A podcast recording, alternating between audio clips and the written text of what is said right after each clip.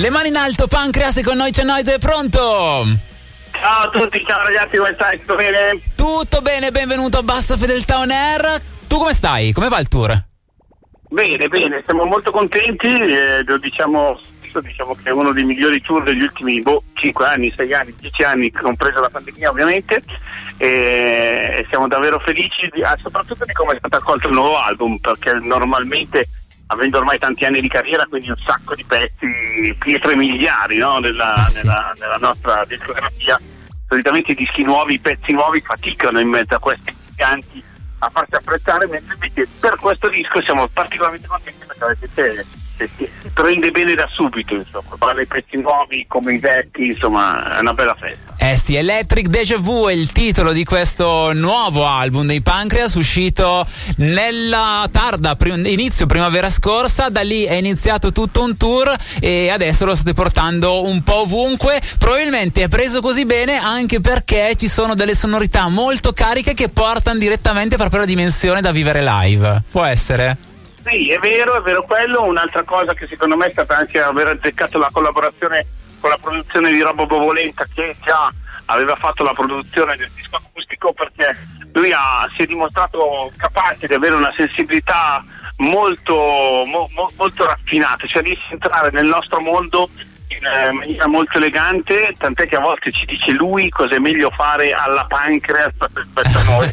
eh, riuscito quindi a coniugare un po' quella, come dire, immediatezza, anche ingenuità di, dei nostri primi lavori, lo so, poi so fare noi potere, e la necessità di fare una produzione un po' più eh, professionale, più arrangiata, più, più, elaborata, che abbiamo sviluppato da pelle in poi. Quindi eh, poi non tutto riesce a mettere insieme le due anime, no? I primi punk, quella immediatezza con i diciamo più, più arrangiati, più potenti è ah. anche vero che ha tenuto molto a preservare diciamo, la, la scrittura delle canzoni e preservare l'anima dal vivo, l'anima live probabilmente questa Bello, guarda, ti sentiamo un po' che vai e vieni con la voce, ma abbiamo capito che l'immediatezza è una delle caratteristiche principali di questo disco e la capacità del vostro produttore di aver coniugato le anime, parte dalla scrittura con le idee di base e poi tutto quel uh, tipo di approccio sonoro che serviva a dare anche quella freschezza che è arrivata attraverso il disco.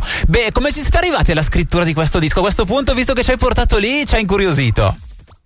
Beh, guarda, allora, questo è un disco un po' particolare, spero che vi sentiate bene rispetto sì. agli altri, nel senso che era un disco che doveva uscire a, a fine 2020, poi c'è stata la pandemia, eh, per cui abbiamo un po' ritardato il tutto perché noi non siamo una band che diciamo mainstream, no? che può promuovere un disco semplicemente con i canali eh, mediatici, certo. con i media noi lo promuoviamo live, non si poteva suonare dal vivo, abbiamo scelto di fare l'acustico perché un concerto di punk c'è, stato quel periodo che si poteva suonare seduti, ma un concerto di punk con la gente seduta ci sembrava un ossimoro assolutamente ingestibile. Eh, e quindi abbiamo rinviato l'uscita del disco al 2022 e questo ci ha permesso di eh, avere anche una visione di più ampio respiro sulle canzoni, per cui abbiamo avuto questa questa sensazione molto forte che alcune cose scritte anche due anni prima funzionassero ancora, che anche se erano cambiate le dinamiche, cioè erano cambiate diciamo, le, le tecnologie, cambia un po' il mondo, ma le dinamiche rimangono sempre quelle. Quindi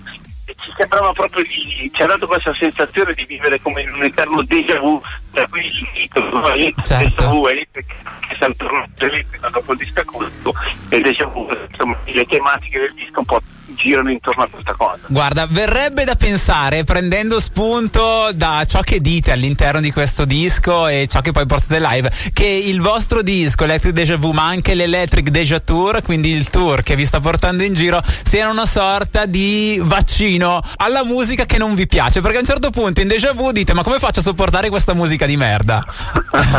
sì, sì, mi sembra mi sembra molto contemporaneo, ci sta, ci sta, sì. Ascoltate il disco di punk che vi vaccinate contro la musica di merda che non vi farà più male.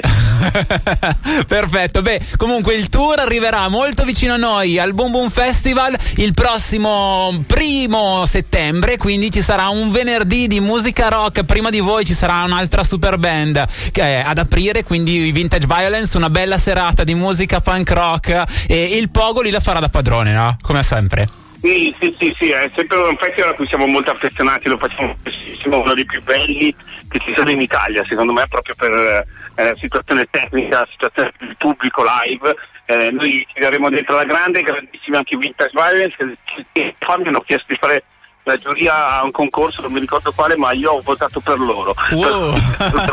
perché sono molto molto bravi, non li conoscevo, ma mi ha colpito molto, per cui venite presto per vedere anche loro perché faccio una serata rock davvero importante e ci divertiremo tutti assieme. Bello, a questo punto noi ti lasciamo alle date del tour, ci vediamo il primo settembre al Boom Boom Festival di Trescore Balneario, l'ingresso è gratuito, dicevamo in apertura Vintage Violence da non perdere, grazie mille Noise e a presto! Grazie a te, grazie a te, un abbraccio, ci vediamo a Bergamo, ciao!